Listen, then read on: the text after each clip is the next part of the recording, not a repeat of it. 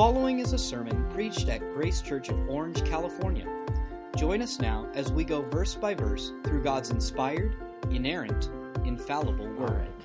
Uh, well, we are uh, once again in Romans 12, and so that's where uh, we have been for the last few weeks, and we will continue. And so, uh, if you are able, would you please turn over there with me to Romans chapter 12? And when you get there, if you would stand if you're able, we're going to read verses 3 through 8 today.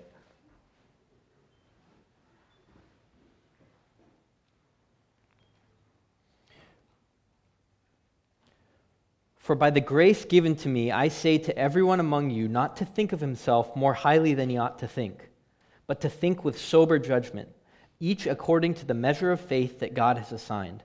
For as in one body we have many members, and the members do not all have the same function, so we, though many, are one body in Christ, and individually members one of another. Having gifts that differ according to the grace given to us, let us use them. If prophecy, in proportion to our faith, if service, in our serving, the one who teaches, in his teaching, the one who exhorts, in his exhortation, the one who contributes in generosity, the one who leads with zeal, the one who does acts of mercy with cheerfulness. And Father, we ask that this morning you would uh, exalt your Son, Jesus Christ, so that you would uh, open our eyes to see wonderful things in your word, that we would see uh, that Christ is King, that he rules over this universe, that he has uh, given gifts to his church to show that he is the King and that he is victorious. And so, Lord, we we praise you and we thank you and we ask that you would change us and help us this morning. Uh, Lord, help me to be clear. Help it to be a helpful time for these believers here this morning. Um, Lord, we ask all this so that Jesus would be honored and he would get glory in us and in the world. Uh, Lord, and we ask all this banking on your promises that your word will not return void and that you will exalt yourself. And so we pray all this in the name of Christ. Amen. Well, I think we would all agree that we live in a culture that is obsessed with self. Absolutely obsessed with self. I, I was sort of looking around and I thought, I, am sure Oprah will have something good on this. So, uh, so she, she did, of course. Uh, she has said, and this really sums up our whole culture only make decisions that support your self image, your self esteem, and your self worth. That's sort of the message of our culture, isn't it? Uh, and really, if you look across kind of the scope of, of American culture, it's all over. It's in our phrases. Uh, you've got uh, you be you, be true to yourself, follow your heart, love yourself, and lots more that I probably don't even know about. Uh, you've got, I've, I've, i think about this one time. My wife went to a restaurant one time, and every item on the menu, she, she cringes even thinking about this. Every item on the menu, you had to order it with a phrase, and they were all, I am something. So the waitress comes around and says, What would you like today? And she has to turn and say, I am radiant. Or I am wonderful, or I am beautiful, whatever it is, you know. And um, it, it, just, it's everywhere. It's, it's in our obsession with, with our esteem, our worth, our image. Even if you look at the health and fitness culture, it's all over there. It's what I look like, it's how I feel, it's uh, my rights, my choices, my body. You can see it in our divorce rates. And that constant refrain you hear if you're not fulfilled in the relationship, you deserve to get out. Or friendships, only surround yourself with people that totally support you and what you want. This is everywhere. It's even in the structure of our phones. When the iPhone was first released, Steve Jobs pitched it in 2007 as an iPod that could make phone calls. That was the big deal. It had a two megapixel camera. Now, if you go to a wedding, if you go to a concert, if you go to a kid's birthday party, what do you see? A wall of phones taking pictures. The latest iPhone has a 12 megapixel camera and a telephoto lens. That's like professional level right there. And again, I'm not anti pictures, but even think about what, what do we so often use the phone for? A selfie. We're obsessed with ourselves. Again, nothing wrong with pictures. I take pictures. I love pictures. I like remembering moments from, from our family life, but it reveals a heart that sure looks a lot like we might be falling in love with ourselves. And I think maybe the, the clearest place you can see this is social media. Social media, it, both in the unbelieving world and even amongst believers. Uh, think about this. The whole premise of social media is built around you. I share what I'm thinking, what I'm doing, what I'm eating, and my opinion about whatever I want you to know about me. It's all centered, whether it's Instagram or Facebook or Twitter, or whatever it is, it's, it's how everyone needs to know what I think and what I feel and what I'm doing. Again, I like social media, it's fun. It's not bad, it's not evil. But it starts to reveal a heart that when you step back, it's sort of hard not to think. It almost looks like we're all standing around yelling at each other, Look at me, look at me. But the passage in Romans 12 today that we're looking at paints a really different picture. A really different picture. You see, ever since Eve took the fruit and, and ate it, the world has been obsessed with itself. The world has always been trying to put itself in the place of God and to prove that we're great and we're wonderful and I'm the best and I deserve honor and I deserve worship and glory. But the church, at least, ought to be the antithesis to the self obsession of the world. Where the world is characterized by people that are self obsessed, the church ought to be characterized by people that are Christ obsessed. But, as you know, we're not perfect. We stumble as believers. We struggle as believers. We get pressed into that mold of thinking that the world puts forward. And we can even do that with the Christian life. We've been in Romans 12, and a lot of times our temptation is we hear, I appeal to you, therefore, brothers, by the mercies of God, to present your bodies a living sacrifice and our mind immediately goes to, okay, here are the things that I can do to, to worship and honor the Lord, to present myself to the Lord. Here's what I'm going to do. Here's how I'm going to think. Here's the things that I can do. But, but Paul's mind actually doesn't go to our individual Christian lives. Sort of interesting. As you saw with, with Newton last week, Paul's mind doesn't go to my Christian life, but to our Christian life together. His mind goes to the body of believers humbly and lovingly serving one another and building one another up. And that is our beautiful witness to the world that the gospel is powerful to change. When the world looks at us and sees people who really love one another, who really serve one another, who really um, are working together for the sake of the gospel, they see nothing can do that but the Spirit of God. The gospel really works. And so this morning, the passage that we're moving into is going to talk about spiritual gifts. And that's what we're going to talk about this morning is spiritual gifts. And so we are in Romans 12, and I do want to set sort of the stage for you as we talk about spiritual gifts. And, and the main thing I want you to get out of this morning is this use them. We'll talk about what spiritual gifts are, we'll talk about all the details, but the main thing is what Paul is driving at. The phrase in here is let us use them. You are gifted so that you can use your gift to bless and encourage the body of Christ. Use your gifts.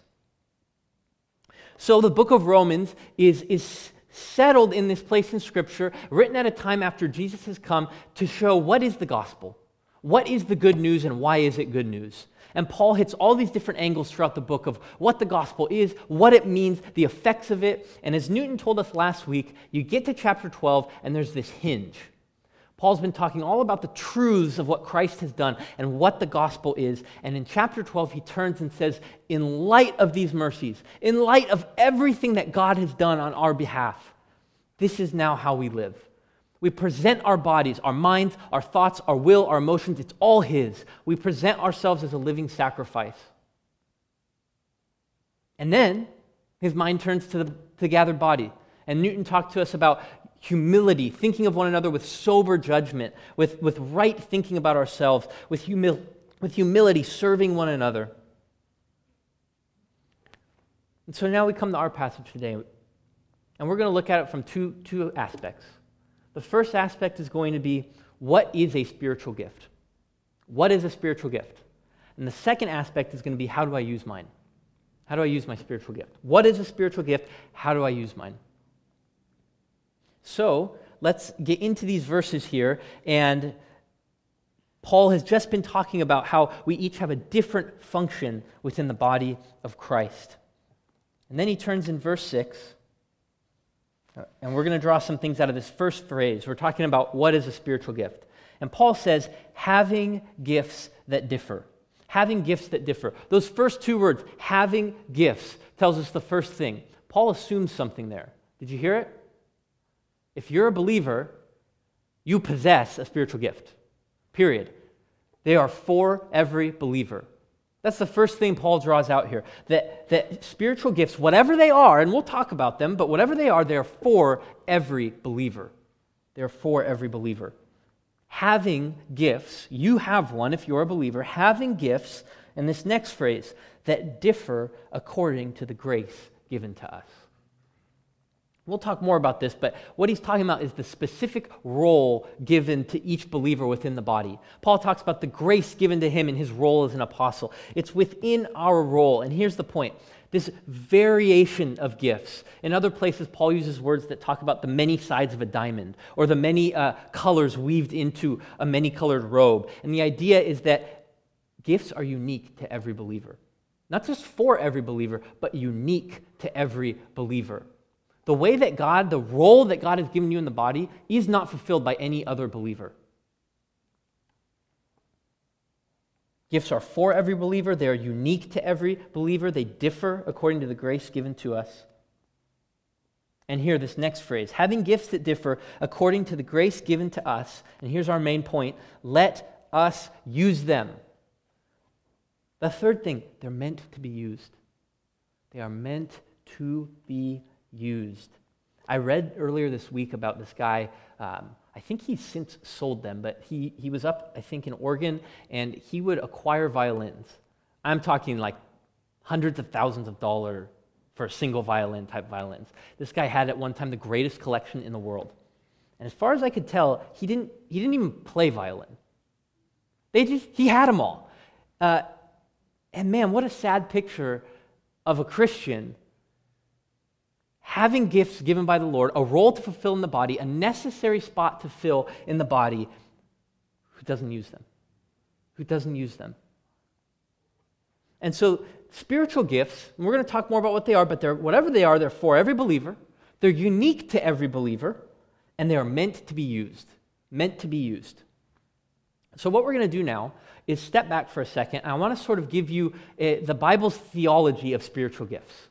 A short version of that. Because what we so often do is we get hung up on the sign gifts. Let's talk about miracles. Let's talk about speaking in tongues. Let's talk about healing. And we talk all about those. And we never step back and get a big picture view of what are spiritual gifts? What are we even talking about? So I want to do that a little bit this morning and answer this question of what is a spiritual gift. The first place I'm going to take you to is Ephesians. Ephesians. In Ephesians, Paul is talking about the church and how the gospel works itself out in the church. And he says something really interesting here that we almost never think about when it comes to spiritual gifts. The point I'm about to make here is that spiritual gifts are of cosmic significance. Cosmic significance. Here's what I mean by this. In Ephesians chapter 3, Paul's talking about the gospel. And he says in verse 10 through the church, the manifold wisdom of God might or would now be made known to the rulers and authorities in the heavenly places. That phrase, rulers and authorities in the heavenly places, is a reference to angelic and, and really an emphasis on demonic beings. And Paul says that the church, when the church is functioning as it ought, puts something on display, not just to the natural world, not just to unbelievers, but to the supernatural realm as well. A couple verses later, one page over, when he introduces spiritual gifts, he quotes a psalm that's talking about the Messiah as king and how Jesus, as the Messiah king, will, when he ascends, give gifts to men. They're war, spoils of war. It's the picture of a king coming back with the spoils from war and distributing them among his people. And Paul looks at spiritual gifts and says spiritual gifts are Jesus' war prizes to his people. So here's the picture in Paul's mind there is a cosmic battle going on. And spiritual gifts when we use them, when we love one another, when we serve one another, when you help another believer in the body, you paint a picture to the seen world and to the unseen world that Christ is victorious, Christ is king, Christ has won, Christ has defeated death and sin and hell. It's so much bigger and deeper than we often realize. We just think, oh yeah, I just I, I helped I helped Bill. He needed help moving something, and he's from church, and so I helped him. That paints a picture not just to to believers and unbelievers, but to demonic and angelic forces that Christ is king and he has won. Spiritual gifts have a cosmic place. And it's important that we don't forget this. Uh, even though the world is becoming more and more secular in many ways, there's also an explosion if you look into, uh, there's an explosion in the New Age movement. People are thirsty for, for access to spiritual reality. They know that things are real and true. And we even know this. I think often back to um, do you remember the story of Elisha the prophet?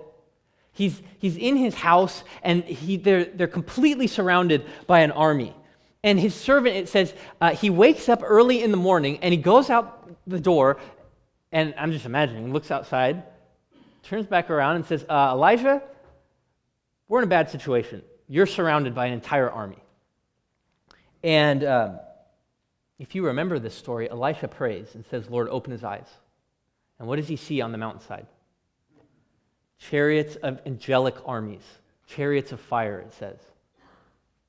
We live in a world that is both has material reality and unseen reality, and we participate in both. And we need to let the world know Christianity isn't oblivious to that fact. We know the one who conquers and rules over it all. And we serve him and we put him on display. So, spiritual gifts are, are part of a cosmic, they have cosmic significance. The second thing that I want to mention here, the second passage that talks about spiritual gifts uh, primarily is 1 Corinthians 12, 13, and 14. And the thesis statement of those verses is found in 12, chapter 12, verses 4 through 7. Now, there's a variety of gifts, but the same, same Spirit. Varieties of service, but the same Lord. Varieties of activities, but it is the same God who empowers them all in everyone. To each is given the manifestation of the Spirit for the common good. The point here is that spiritual gifts are given for mutual building up, mutual edification, stirring one another up towards spiritual maturity in Christ. That's the purpose of the gifts. Not to show off, not to do cool stuff, but to, to help one another grow in Christ. That's why the next chapter, 1 Corinthians 13, is all about love. We read it at weddings, and rightly so. But the context of that whole chapter is about lovingly using our gifts to build up one another in the body. Next, Peter, 1 Peter 4, verse 11, he does something really helpful when he talks about spiritual gifts. He lumps them into these two broad categories speaking and serving.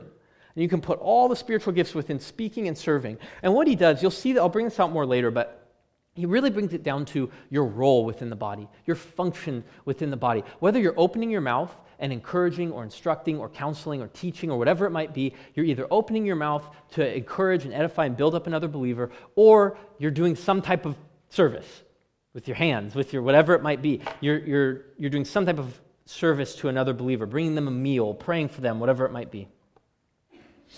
So, speaking and serving Peter helps us get those categories. And then lastly, there's our passage today, Romans 12. And as I've mentioned already, the main thrust here about spiritual gifts is that they're to be used. Use them. Let us use them. So, a theology of spiritual gifts given in the New Testament is that spiritual gifts are these victory prizes given by the risen Christ, the risen Messiah, to display his victory to the world, both natural and supernatural to show that he's King of Kings, Lord of Lords. And we're to use those gifts, whether they fall in the category of speaking or serving, to build one another up in spiritual maturity. Now, before we move on, I want to hit it from one other angle. I started this week, and as I was studying, I, I started asking all these different people, well, what do you want to hear about spiritual gifts? What question do you want answered? And two came up over and over again. How do I know what my spiritual gift is? And what's the difference between natural abilities and spiritual gifts? Any of you have those questions? I, I had both of those. Um, So as I studied, I feel like uh, God helped clarify my view, and it was really uh, encouraging and freeing, and so hopefully it is for you too. Um, but when we talk about spiritual gifts, I, I want to sort of nuance the way we think about them a little bit. We, we tend to do something that's not really helpful. Um, we, even as I've said it today, when we think of spiritual gifts, we immediately take an English concept in our mind this concept of special abilities given to believers. I heard one guy call them Christian superpowers. We take that and we immediately assume, oh, well, that's what Paul had in mind when he said gift. Well, that word that he uses is more broad than that. And it's not, it's not really fair to Paul to take an English concept and smash it onto what he's saying all the time. When you look at all the passages together, when you take all the data in, I think it is helpful. It's not wrong to talk about them as abilities given to believers, but it's maybe more helpful to talk about God empowering us to fulfill roles in the body, roles or functions in the body. And, and I'll kind of explain more of that, um, why that's helpful and how that answers these two questions. But let me just give you my reasons of why I think this role or function idea is much more helpful than emphasizing like a, a superpower that you get as a believer. Uh, so the first reason is that all of the spiritual gifts passages, they emphasize your role within the body. Uh, when you even the metaphor Paul uses, he talks about a body and he talks about the eye and the foot and the hand. He's not talking about abilities but role or function within the body. Secondly, whenever talks, Paul talks about his own spiritual gift, he's directly referencing his apostleship, his role within the body. He thinks of his own spiritual gift in terms of a role. You can go see that in Colossians 1.25, Ephesians 3, 7 and 8, Galatians 2, 9, 2 Corinthians 13, 10. You can look those up. Uh, there's more, but those are sort of the, the clearest ones. Um, also, in every gift list, words about role or function are right there in the immediate context. Take ours as an example. This passage today, one, two verses before, and the members do not all have the same function. And then he goes on to talk about gifts. He does this in all of his passages. And so, um, the last reason I would say is there's no spot in the New Testament ever where the writer says, hey, you need to find out what your gift is. Take this spiritual inventory test. There's not, there's not that anywhere in the New Testament. So let's turn back to our questions. How do I know if a gift is a natural ability or a spiritual gift? Well, the question sort of fades away at this point. Because what you have here, and I may read a little bit because I want to be careful about how I say these things, but what, I, what you have is we know God empowers every single gift, talent, skill, ability, experience, training that any person ever has anywhere. Every breath is a gift from Him, believer and unbeliever. And so we know that for each person, God has given them skills, experiences, talents, abilities, desires, passions. And the question is not, well, when I got saved, what did I get zapped with? What special power did I get? The question is how is God going to empower my unique personality, desires, passions, skills? How's God going to empower that to build up and edify the church? What role can I fill within the body? Because you have a unique role. Think about this for a second. Every believer has a unique role. That means that if you are a believer in this body and you are not actively using your gifts, using the way that God has wired you to bless other believers, we're lacking for it. We're hurting for it because every believer has a unique role to fill within the body.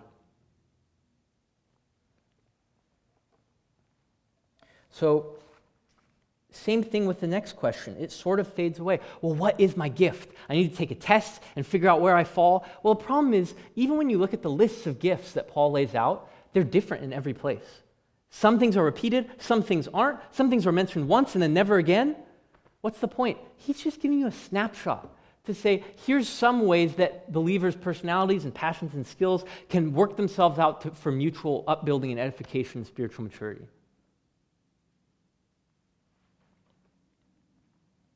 Now, we're going to see this further on in the verse, but obviously it's better to serve in the areas where you're passionate about and you have skill and you maybe even have training in. That's great. That's better. But at the same time, it's not, uh, you know, well, I have the gift of teaching and so I can't set up tables or chairs. Sorry. No, it's where's there a need? What can I fill? What can I do?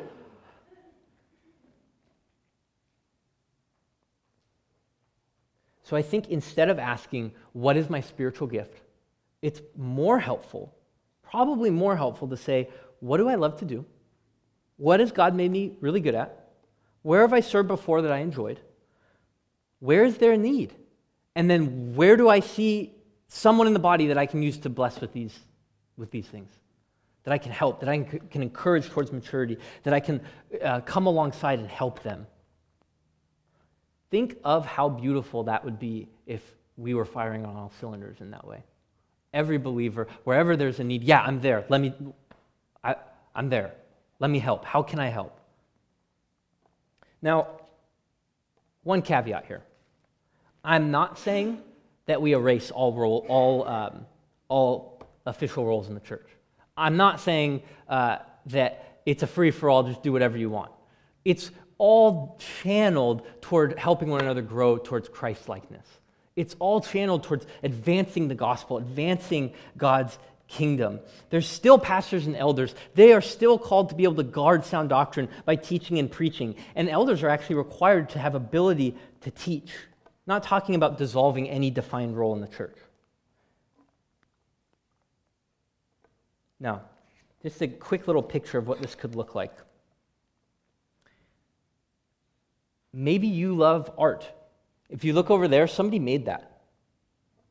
Someone who enjoyed art and woodworking did that.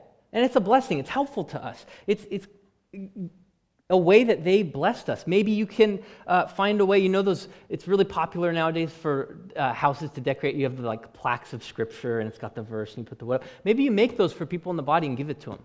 Maybe, maybe you want to encourage others. You, you, uh, you can speak to them. Look for people on the plaza and ways that you can say encouraging, helpful things. Write them birthday notes. Write them notes of encouragement. Call them. Text them. Pastor Mike is amazing at this. He's always texting or calling someone and saying, Hey, I love you. I'm praying for you. All the time. Maybe you want to build stuff for VBS or for another, uh, the ministry over in El Modena. Our outreach is there. They need people to build stuff if you love working with your hands. Maybe you can do video editing. Goodness, we need video, help with video editing, I can tell you that. Uh, we, we could use those skills. Maybe you have financial skills or training, and you could use it to help the broad, the church as a whole, or maybe individual believers in the church need help with finances and how to think through that, and you can help. Maybe you love to organize and plan events. We could use help with that. Maybe you're techie and you want to think, how can we get the truth out more clearly? How can we help get our, the messages that Pastor Mike preaches to those people in our body that can't come on a Sunday morning? Maybe you have clever ideas about that. Maybe you love cooking. Park ministry needs you. Men's breakfast could use you. There's people who take meals to other believers in our body. Nobody says anything, nobody knows about them. They just take meals when, when a baby comes or when someone's in the hospital. Maybe you're shy and introverted. Maybe you would do well on the soundboard back there or in, with the slides. God puts all different types in his body, and that's okay.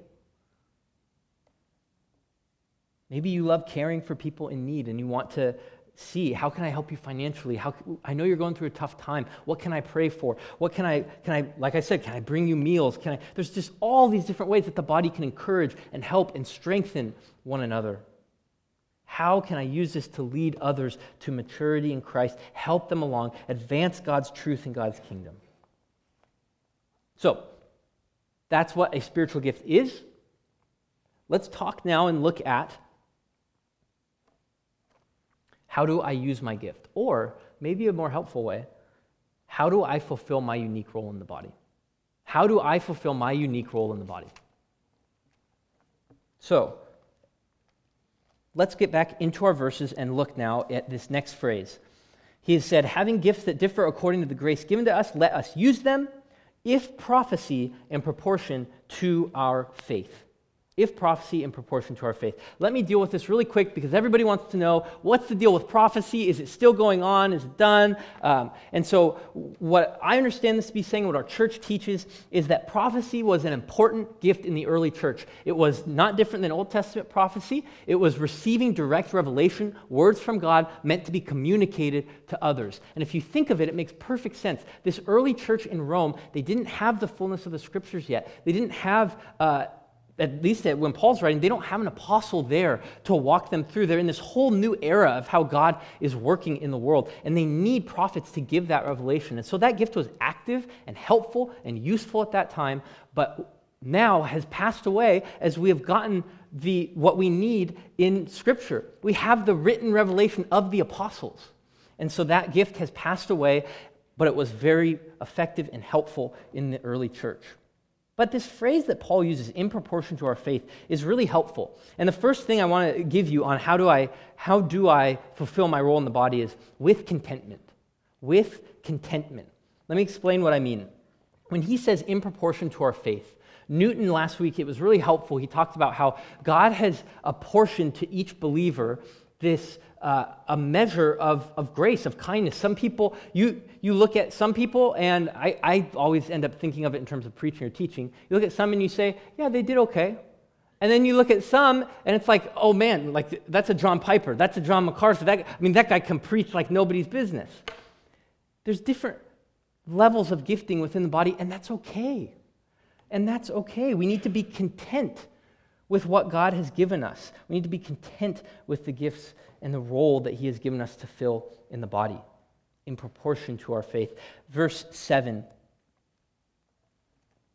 These next three things are going to be grouped together, and the idea behind them is with humility. We use our gifts with contentment. The next thing we're going to see is with humility. Look here. If service in our serving, the one who teaches in his teaching, the one who exhorts in his exhortation, now, I just want to hit real quick. You have service, teaching, and exhorting. Service is a general catch all word for any type of thing that you would do for the benefit of another person within the body. It, it, does often end up talking about physical help, but this could be financial help, this could be help in prayer, this could be all kinds of help. It's a catch all term. You have service, you have teaching. In terms of teaching, we're talking about doctrinal instruction, taking the Bible, opening it up, and explaining its meaning. Exhorting has more of a flavor of calling people to do and be and live in line with what Scripture says. So think counseling, think preaching, think things that take the truth and say, live in line with this truth. That's exhorting. But if you notice here, each one, Paul repeats the same phrasing in our serving, in his teaching, in his exhortation.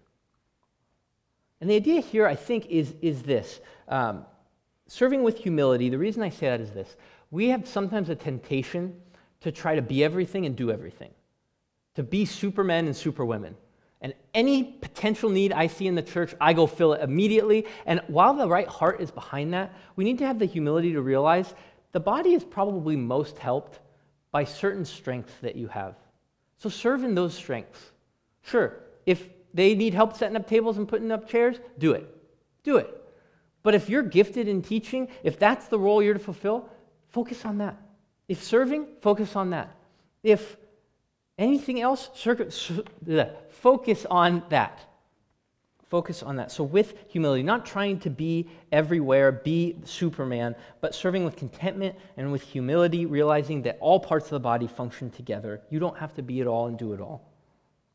And then, lastly, with the right heart. These last three also are grouped together the one who contributes in generosity, the one who leads with zeal, the one who does acts of mercy with cheerfulness. The idea here is, um, again, with this first one, generosity, the one who contributes in generosity. When the idea of contribute is sharing something that you have, anything. Generally, it's talking about financial resources, but this could be time, this could be energy, this could be stuff that you have. It's the, the willingness to share what you have with others. And the attitude behind it, the right heart behind it is with generosity, open handedness, wholeheartedness, not grudgingly, not hoping for notice or recognition, not making sure the person knows that, well, I gave this to you and so you're indebted to me. Not, not any of that, but with a wholehearted, loving motive. That's a first right heart attitude there. Next, we have the leader. Let the one who leads lead with zeal. Most likely, the elder is in mind here because uh, if you think of an elder, there's no direct human authority over them. And so, the, especially those who are in leadership positions, but all of us in the body, whatever role we have, we're to have intense effort for the good of the body. That's the idea. This is not the normal word for, for zeal. This word is actually found in inscriptions of generals or Roman uh, people who were especially committed to the public good. They would use this word to describe them. So the idea is, as you use your gifts, part of having a right heart is this intense doing your very best for the good of the whole body. Lastly, here we come to the one who does acts of mercy. Again, this is any concrete act to help someone in need. It could be physical need, it could be emotional need, it could be someone who's just beaten down and needs encouragement, but you are acting for their good to, to help encourage them in Christ, to show concern for them. And again, this idea here cheerfulness, wholeheartedly, happily, without grumbling. If, you, um, if you've been in the church for any amount of time, you know that grumbling service is really ugly. Um, we, we need to be reminded that the church won't fall apart without us. Uh, if, if your heart is grumbling in your service, you might need to step back and get right with the Lord. Uh, our witness to the world is, is so much more pure and beautiful when we're all serving one another with joy and happiness and without grumbling. We need to remember that we're not doing the Lord a favor when we serve we are getting a chance to participate in what he's doing. Think about it. Every single one of our elders and pastors, Pastor Mike, me, all of our elders, we're going to pass away. You all are going to pass away. And the church won't, won't pass away.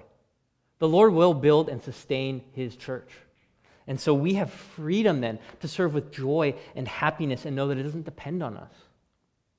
So think about this. Think about this person, this person that's using their gift. This is like if we had an army, we would be an army for the Lord if we were all characterized by this. Someone who is generous from the heart, quick to help in any task, ready to give time, energy, resources, serving with passion, giving their best effort, whether it's setting a table or leading the church as an elder, whatever it is, giving their best effort, not seeking someone else's role or a more visible role, but humbly and contentedly serving, not seeking to do everything themselves, but fitting in their unique spot in the church, serving along with where their strengths and passions lie.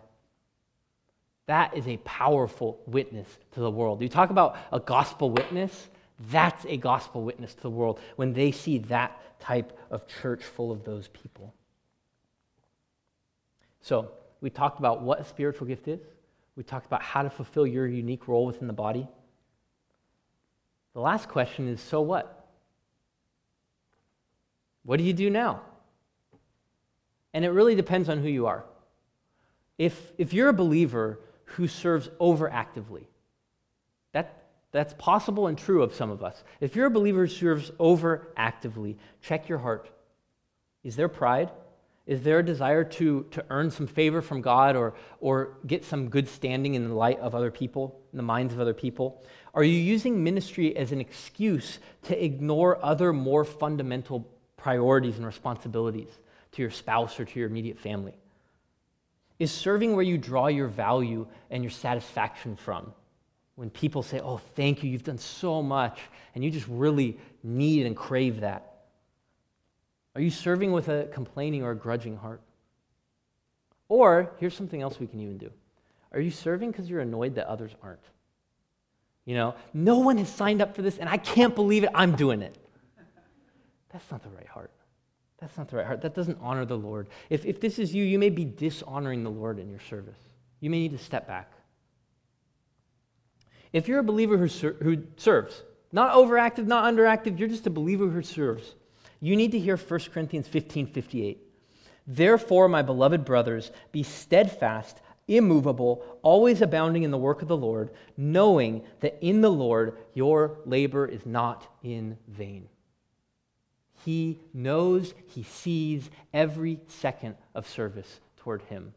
No matter how visible or invisible you think it is, He sees, He knows, and He remembers.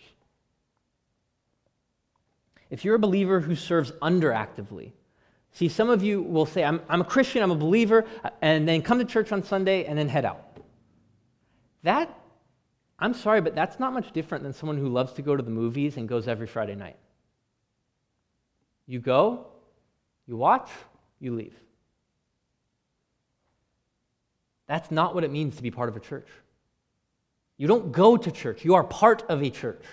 That's not what it means to be part of a church. Now, I am not saying you have to be at every single event, every time the doors are open, or serve in every possible way. But what I am saying is that yes, you come on Sundays, you gather when we gather, but also you're actively asking yourself, based on my desires, passions, skills, training, this season of life that I'm in, what role can I meet? Where are there needs in the body that I can fill? And then you go and do those things. Maybe it's organized, maybe it's visible, maybe it's totally invisible, nobody sees it.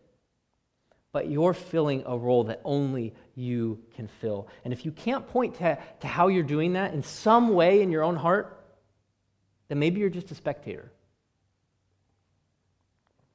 That sort of leads to this next one. Maybe, maybe you do serve. Maybe you serve a lot in the church. Maybe you've served for years in the church, but you're not really saved. You're not really a believer.